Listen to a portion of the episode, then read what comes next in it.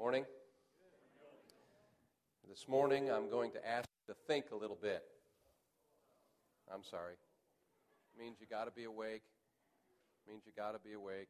This won't be a traditional Christmas message. We're not going to hear about angels or shepherds or mangers or anything like that when we, where we kind of remember the Christmas story per se. So to warm up your thinker this morning, we're going to have a little quiz. Name that Christmas carol. Match these words with the right Christmas carol here this morning. First one is 5 p.m. to 6 a.m. without noise. Silent Night. Good. Okay. Next one is Minuscule Hamlet in the Far East. There you go. Okay, there, everybody's waking up now. It's good to see. The next one is Adorn the Vestibule. Deck the halls. All right. How about this one? Listen, aerial spirits vocalizing musical harmonies. Hark the herald angels sing. Okay. How about this one? Monarchical trio. We three kings. Okay. How about this one? Assemble everyone who believes and obeys. Oh, come, all ye faithful. Okay, you guys are getting it. I can see your thinkers are warming up. I'm glad to see that. Okay? How about this next one? Hallowed post meridian.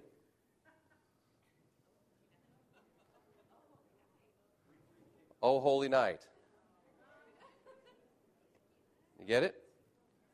Post meridian, PM, night. Okay, maybe your thinkers aren't as warmed up as I thought they were. Okay, and here's one, just uh, throw in a little secular, less spiritual one Homo sapien of crystallized vapor.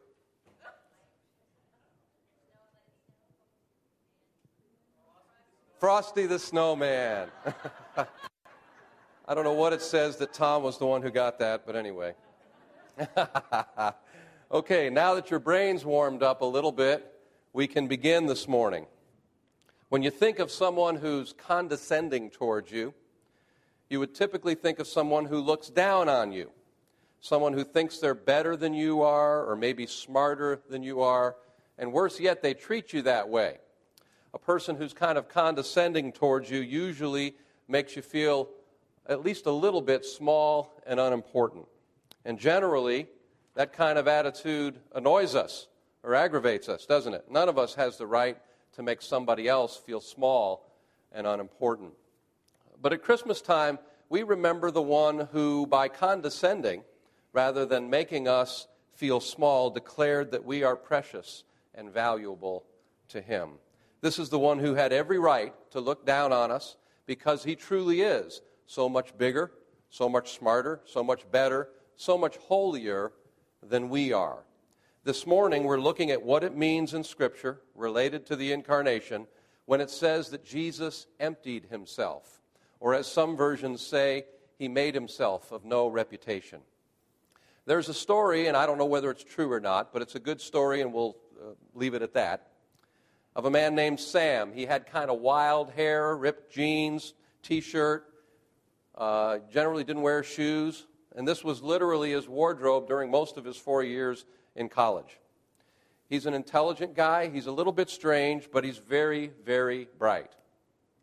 He became a Christian while he was attending college. And across the street from the campus, there's a very buttoned down, kind of well dressed, very conservative church. And this church wanted to develop a ministry to the college students, but they're not quite sure how to go about it. So one day, Sam decides to go there. He walks in, he doesn't have shoes, as is his pattern. He's wearing his jeans and his t shirt and his wild hair. The service has already started. So Sam goes down the aisle and he's looking for a seat, but the church is completely packed. There's no seats to be had. By now, people are looking a little bit uncomfortable, but no one says anything. And Sam closer to the pulpit. And when he realizes that there's no seats available, he just plops himself on the floor right in front of the front row and just decides to sit right there on the carpet. Now, this might be normal, perfectly acceptable behavior at his college fellowship group. They probably do that all the time. But at this church, this kind of thing doesn't usually happen.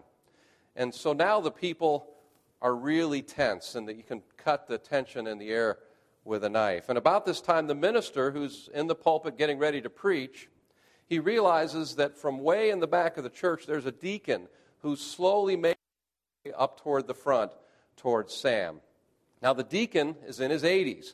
He has silver gray hair. He wears a three piece suit. He's a godly man. He's very dignified. He's very elegant, very courtly. He walks with a cane. So he's making his way down to the front. And he starts walking toward the young man, and everyone in the church is thinking, well, you know, you really can't blame this deacon for what he's about to do.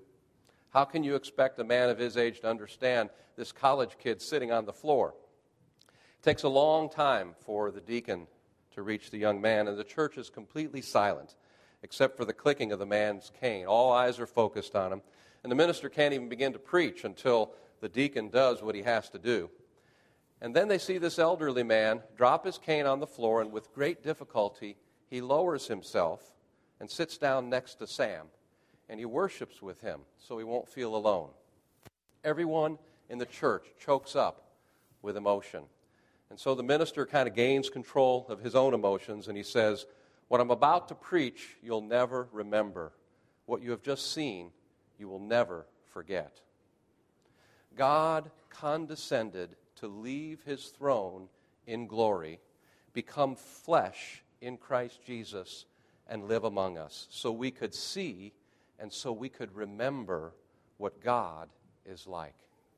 Condescend in our typical usage is usually seen as one person looking down on another, and thus we see condescending as a negative thing. But the definition of condescend, it includes that meaning, but it includes more meanings than just this.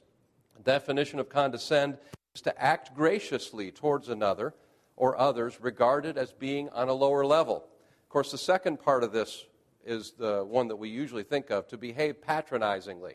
That's what we usually think of when we think of condescend, or to do something that one regards as below one's dignity. It's from the Latin word condescend, condescendere, which means to stoop or to descend. So God stooped to our level in Jesus, the Word made flesh, who dwelt among us. We see this reality in Scripture most clearly in what scholars believe is an early Christian hymn. It's known as the Carmen Christi, the hymn to Christ. Some of your Bibles might even have this particular passage of Scripture indented to set it apart as poetry from Paul's prose. You'll find this if you have your Bibles. You might want to turn there this morning because this is our primary text and we'll spend quite a bit of time here this morning. Philippians chapter 2, we're going to begin reading at verse 5. Have this mind among yourselves, which is yours in Christ Jesus, who, though he was in the form of God, did not count equality with God a thing to be grasped, but made himself nothing, taking the form of a servant, being born in the likeness of men. And being found in human form, he humbled himself by becoming obedient to the point of death, even death on a cross. Therefore, God has highly exalted him and bestowed on him the name that is above every name. So, at the name of Jesus, every knee should bow in heaven and on earth and under the earth, and every tongue confess that Jesus Christ is Lord to the glory of God the Father. Some of the translations in your Bibles say, Have this attitude in yourselves. This idea at the beginning of this passage of Scripture is extremely important to help us understand the full context of these verses. This is admonition to emulate, to be like Jesus in our attitudes, in our minds. This is clearly the most important part of this passage. It says, Think like this. And it's what Paul hopes the Philippians will understand here and imitate. But in the midst of this encouragement to humility in ourselves, Paul also highlights some things that the early church clearly assumed about Christ about who he was and is, about his nature, about his deity. We'll look at that here in a moment. Now, some stories seem just a little bit too good to be true. It's a real temptation when we hear stories that kind of highlight and emphasize something we believe in for us to repeat these stories. But this story I'm about to relate to you is one of those stories that makes a great sermon illustration. But the problem is that as it's been told by some before, maybe not here, but in many places, this story is not entirely true. But I'm going to tell you this story, the true as well as the untrue part of it, to illustrate this attitude we're looking at today. And that's the true part of the story, the attitude. There was a man named Leonard Dober. He was part of a missions minded fellowship of Moravians in 1731. He had heard about the plight of the slaves in the Caribbean islands known as the West Indies. He had a strong sense of calling from God to be a missionary to these slaves. But he was told at first that no one could be a missionary in St. Thomas, West Indies, without first becoming a slave himself. And here's where the truth of this story gets embellished. Now, the embellished story is the one that gets told the most because it seems the most convicting, the most compelling, the most powerful. The embellished version says that Leonard and a companion, David Nitschmann, traveled to the West Indies and actually sold themselves into slavery, where they spent the rest of their lives working as slaves and preaching the gospel to their fellow slaves.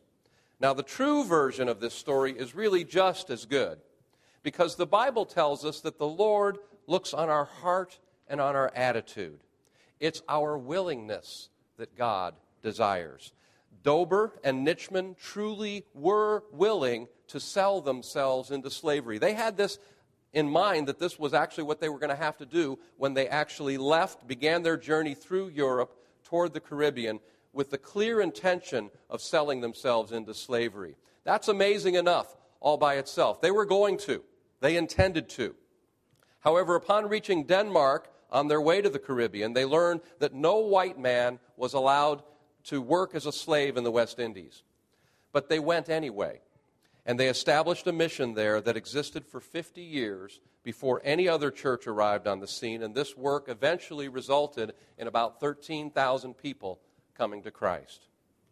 This story illustrates well what Paul told us of Jesus, the attitude that Jesus had that we're encouraged here to emulate. He emptied himself. And at Christmas time, when we ponder the amazing doctrine of the incarnation, the one that the Apostle John called the Word made flesh, who dwelt among us, it's good for us to dig deep into this reality and ponder some biblical truth about what it meant and about what it didn't mean for Jesus to empty himself. Again, let me emphasize this again, and I'll emphasize it again before we're done. We have to consider the context. Let's take just a moment to look at what Paul was saying to the Philippians just before the Carmen Christi the verses uh, 5 through 11 in Philippians chapter 2, the hymn to Christ. If we read just a few verses before the beginning of the chapter, Philippians chapter 2, verses 1 through 4, we read this So if there is any encouragement in Christ, any comfort from love, any participation in the Spirit, any affection and sympathy, complete my joy by being of the same mind, having the same love, being in full accord and of one mind. Do nothing from rivalry or conceit, but in humility count others more significant than yourselves. Let each of you look not only to his own interests, but also to the interests of others. And then, right in the midst of this, this admonition that Paul has count yourselves more, uh, count others more important than yourselves, Paul uses this hymn beginning in verse 5. It's kind of a sermon illustration right in the middle of his admonition if we are to be like Christ, if we are to look not to our own interests, but also to the interests of others, if we're to humbly count others as more significant than ourselves, one of the most important ways, Paul tells us, that we can do that is to follow in your attitudes Jesus' example of humility. All of the Carmen Christi is an illustration of what it looks like to act humbly, to give one's life in the service of others. So, what does Paul say? In verse 5, he says, after what we just read, he says, Have this attitude in yourselves, which was also in Christ Jesus. Or the NIV says, Your attitude should be the same as that of Christ Jesus. And what an attitude it is. Paul expands on this idea a little bit here. Now, you and I have every reason to be humble. Now, we may have talents, we may have gifts, we may have some authority or power or position. We may have many things that others, maybe most others, don't have. But none of these things are things that we have because of anything in and of ourselves. Any talent we have is from God. Any gift we have is from God. Any authority or power we have is from God. Any position we have is from God. But think of this Jesus was God. He was God the Son, even before the incarnation. That's what Paul's telling us here. Paul affirms this truth. It's understood, it's celebrated in this hymn. He refers to Jesus as being in the form of God. Now, form here is the Greek word morphe. In some of your translations, it's translated nature. And the word translated nature in verses 6 7 is a crucial term in the passage. Now, this word, which is translated form in the King James, the New American Standard, and the English Standard versions, stresses the inner essence or reality of that with which is, is associated. Christ Jesus, Paul said, is of the very essence, the morphe of God. And in his incarnation, he embraced perfect humanity. His complete and absolute deity is here carefully stressed by the apostle. The Savior's claim to deity infuriated the Jewish leaders and caused them to accuse him of blasphemy. So when we read that Jesus existed in the form of God, what Paul's telling us here is that Jesus always was God. God the Son, the second person of the Trinity.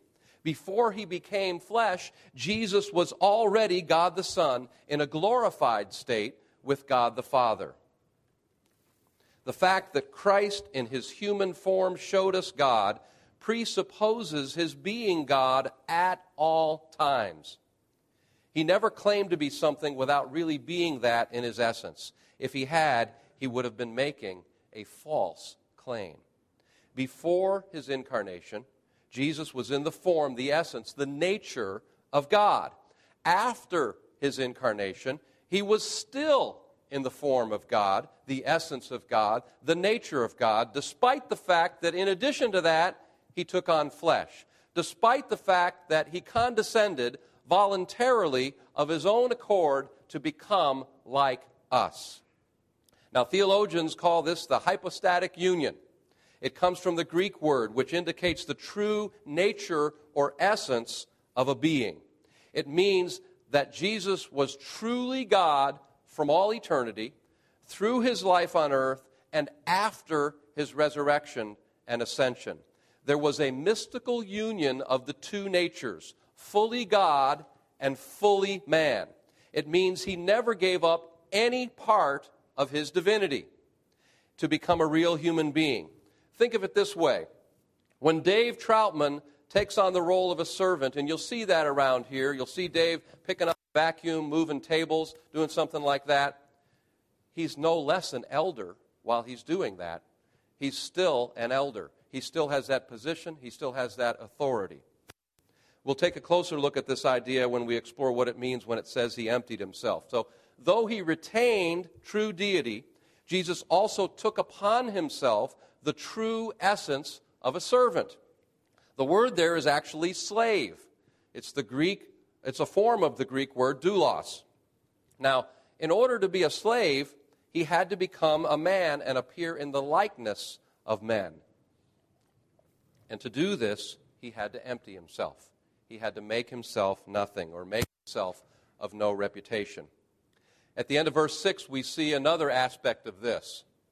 Some who have power or wealth or authority want to hang on to it at all costs. Witness, for example, the Arab dictators throughout the Middle East who are trying to hang on to their authority in their countries in the midst of revolutions that are seeking to remove them from power. Muammar Gaddafi tried to hang on to it until the day he was caught and killed.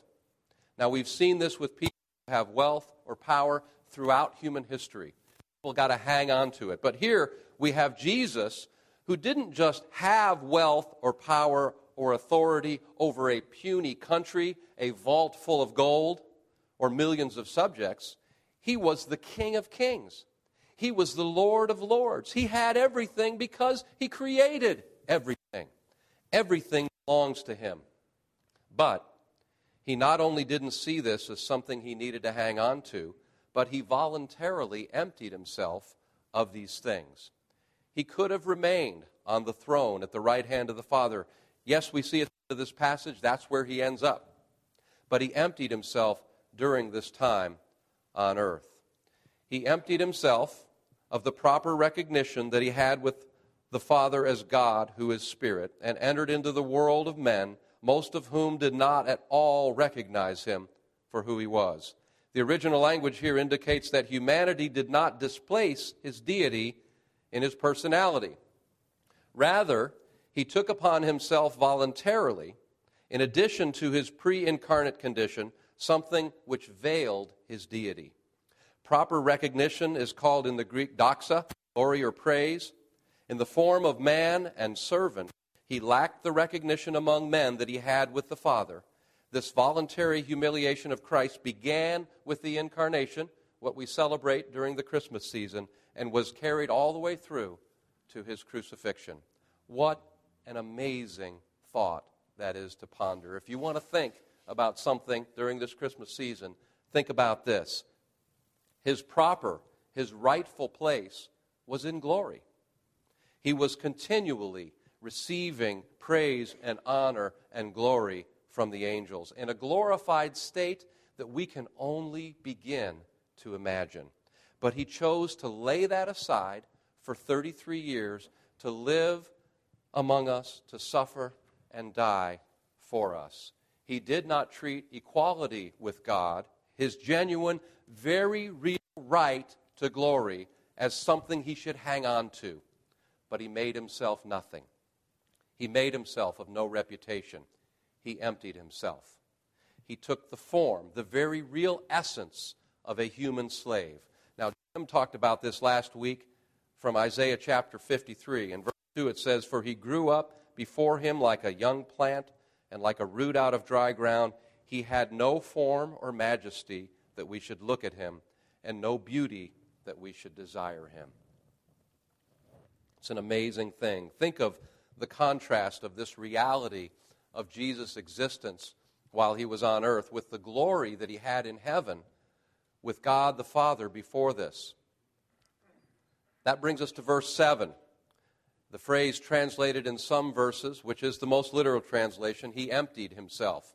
Let's take a handful of uh, passages from various translations and take a look at how this is rendered. We see that in the King James and New King James, for example, it's translated, He made himself of no reputation. The uh, English Standard and New International versions say He made himself nothing. The New American Standard has the most literal translation. It says He emptied himself, but it also has a footnote explaining what this means. La- he laid aside his privileges.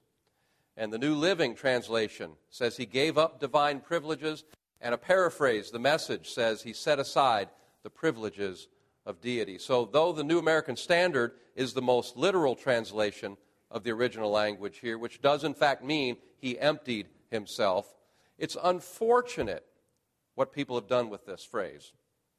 Rather than take this amazing paradox as something that's clearly taught throughout the New Testament, fully God and fully man, and take this paradox and live with the mystery Throughout church history, too many people have attempted to explain this phrase by teaching that Jesus somehow became less divine during the incarnation, or even that he was a created being and simply human and not God the Son. So let's clear that up here right away. The term emptied is always used by Paul in a metaphorical sense. For example, we see it used in Romans chapter 4 verse 14 where it says, For if it is the adherents of the law who are to be the heirs, faith is null and the promise is void. Now, here, the word void is the same word used for emptied in the Carmen Christi that we read in Philippians chapter 2. It's clear here that Paul is not talking about a literal emptying of faith or promise, but a metaphorical making empty. So it is here in Philippians chapter 2. Paul's not saying that Jesus ceased to be God, or in any other way stopped being equal with the Father, but that he voluntarily laid aside the privileges that were his. When Jesus walked this earth, people didn't see him as a glorious heavenly being. His glory was hidden, it was veiled. There's one exception, the Transfiguration, where a chosen few saw him in his glory, but most of the rest of the time of Jesus' existence on earth, everybody looked at him as a normal, everyday guy. There was nothing exceptional about him in his outward appearance. Paul's not teaching us here that Jesus somehow became 50% God and 50% man, or even 75% God and 25% man, or the reverse of that percentage. His assumption is that the Philippians knew and believed that Jesus was all God and all man at the same time. As hard as that is for us to wrap our minds around, that's what Scripture teaches. Paul's simply illustrating the ultimate example here of humility. A 100% God who takes on the additional nature of human flesh and becomes 100% man without divesting himself of any divinity. But still, people have for centuries insisted on trying to undeify Jesus. Some of them may be well meaning, simply trying to understand better the incarnation and all the implications of this. Can we admit that this is a challenge to our finite minds? Anybody here want to admit that? I'll be the first to admit it. Can we admit that it's hard for us to fully understand how an all knowing God can be said in Scripture to grow in wisdom while he's the man, Christ Jesus? Or he doesn't know the day or the hour of his own return to earth. To even try to explore these questions today would be a little bit of a rabbit trail that's a little bit unprofitable for us to venture down today. Maybe we'll do that some other time. But the pity here is that men, in their zeal for rationalization, often lost sight of the historic facts of faith because they were willing to surrender what they could not immediately rationalize. We don't really have time to mention all the heresies that have come from a wrong interpretation of this passage of Scripture. Unfortunately, even in our day, we see popular preachers and authors who have bought into this heresy again there's one popular preacher who embraces a doctrine that teaches that during his earthly ministry, Jesus operated only as a man and not as God. He claims that Christ laid aside his divinity. He writes, and I quote Jesus performed miracles and wonders and signs as a man in right relationship to God and not as God. He writes elsewhere, He laid his divinity aside as he sought to fulfill the assignment given to him by the Father.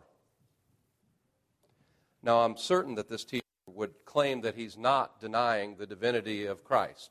But can you see how quotes like this do, in fact, deny the divinity of Christ, the deity of our Lord and Savior? This denial of Christ's deity during his earthly ministry is the same as some word of faith preachers' denial of Jesus' deity when he died on the cross. There are some preachers who teach that, that Jesus wasn't God when he died on the cross. They claim he lost his divinity and he suffered in hell as a man. Both denials are blatant heresy. A right understanding of deity has certain necessary definitions. The most basic is this eternal, non contingent existence. Okay, let's talk through that here just a little bit. Non contingent means that God's eternal existence and all of his attributes are not contingent. That is, they don't depend on anyone or anything. God is self existent. If God existed in eternal, eternity past before anything else existed, there's nothing outside of God that could have caused his existence. This means that God, as God, is not contingent. He's not dependent on anything outside of himself. This is what Scripture teaches. This relates to the false teaching we're looking at now in the false idea that when it says Jesus emptied himself, he somehow became undeity or somewhat less than fully God, then Jesus' deity is contingent. It's dependent. It goes away during the incarnation, only to return later. Now, think about this something that comes and goes is not eternal, it's not non contingent, it's dependent. If Jesus' divinity can be laid aside, it was never true divinity. Deity is not an attribute that comes and goes, it is or it is not. If lost and then regained, it's contingent. And if contingent, then it's not true divinity. Are you with me here? Anything less than this understanding, than affirming this basic truth of our faith, leads to every form of heresy.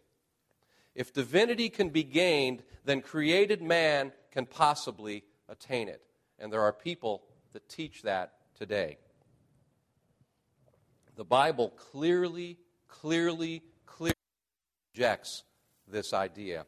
So if divinity can be laid aside, it is not divinity. R.C. Sproul said if God laid aside one of its attributes, the immutable, of course, immutable means unchangeable, the immutable undergoes a mutation.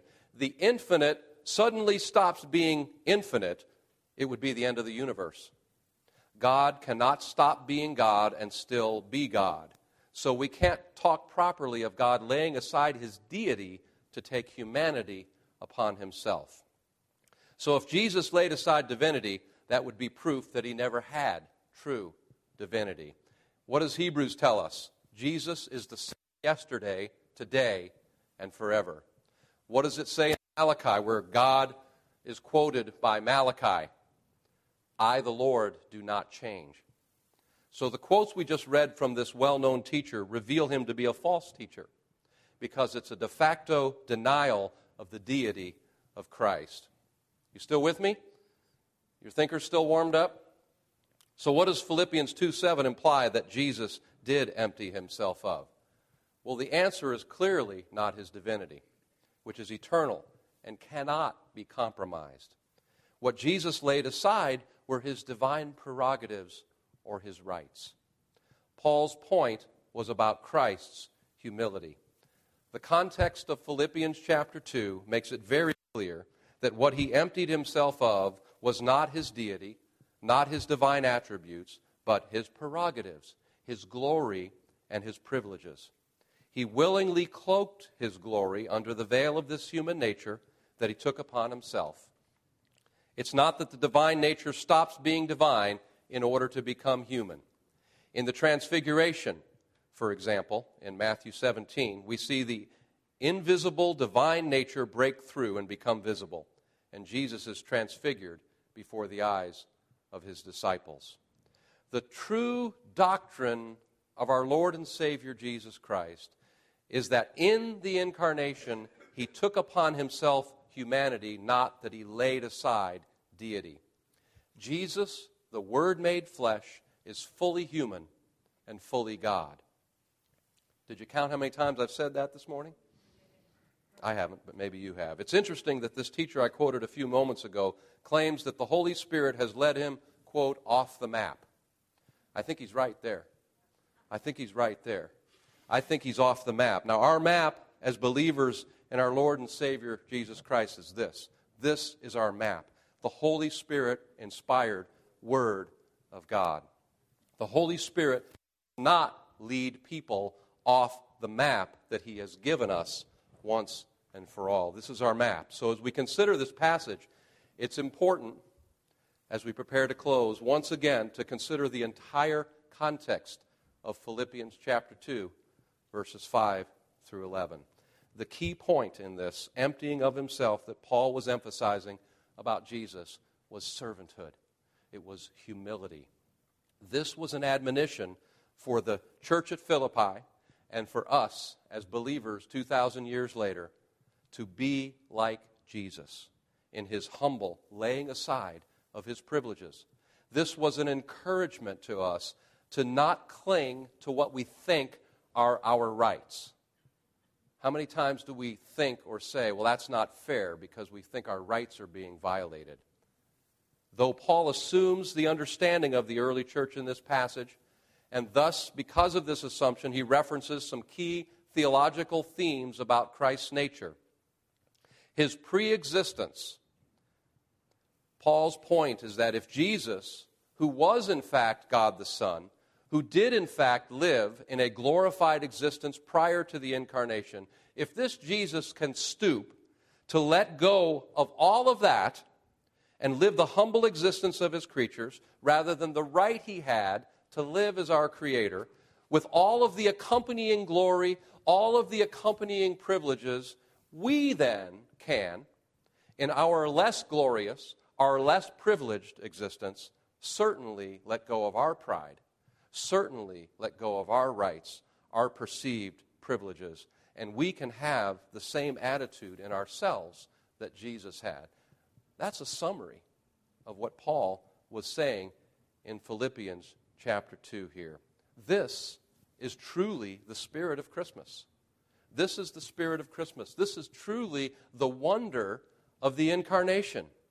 This is the reality of the Word, God the Son made flesh, who lived among us and humbled himself further by subjecting himself through his own choice, by condescending to a slave's death. He emptied himself. That's what that means. Have this attitude in yourself, Paul tells us. Amen? Heavenly Father, we do pray that you would work in us the attitude that Paul encourages us to have. To have this attitude in ourselves, to lay aside our rights, to lay aside our privileges, to not cling greedily to the things we think we deserve when we, in fact, deserve nothing. Father, we're grateful for the example that Jesus gave us. We're grateful for the incarnation. We're grateful, Father, that in a very real way, Jesus emptied himself of privilege, he emptied himself of prerogative, and Father, he laid aside his rights and made himself of no reputation to come and live among us and to love us and to die for us. We're grateful for these truths that we can remember and celebrate during this Christmas season. In Jesus' name, amen.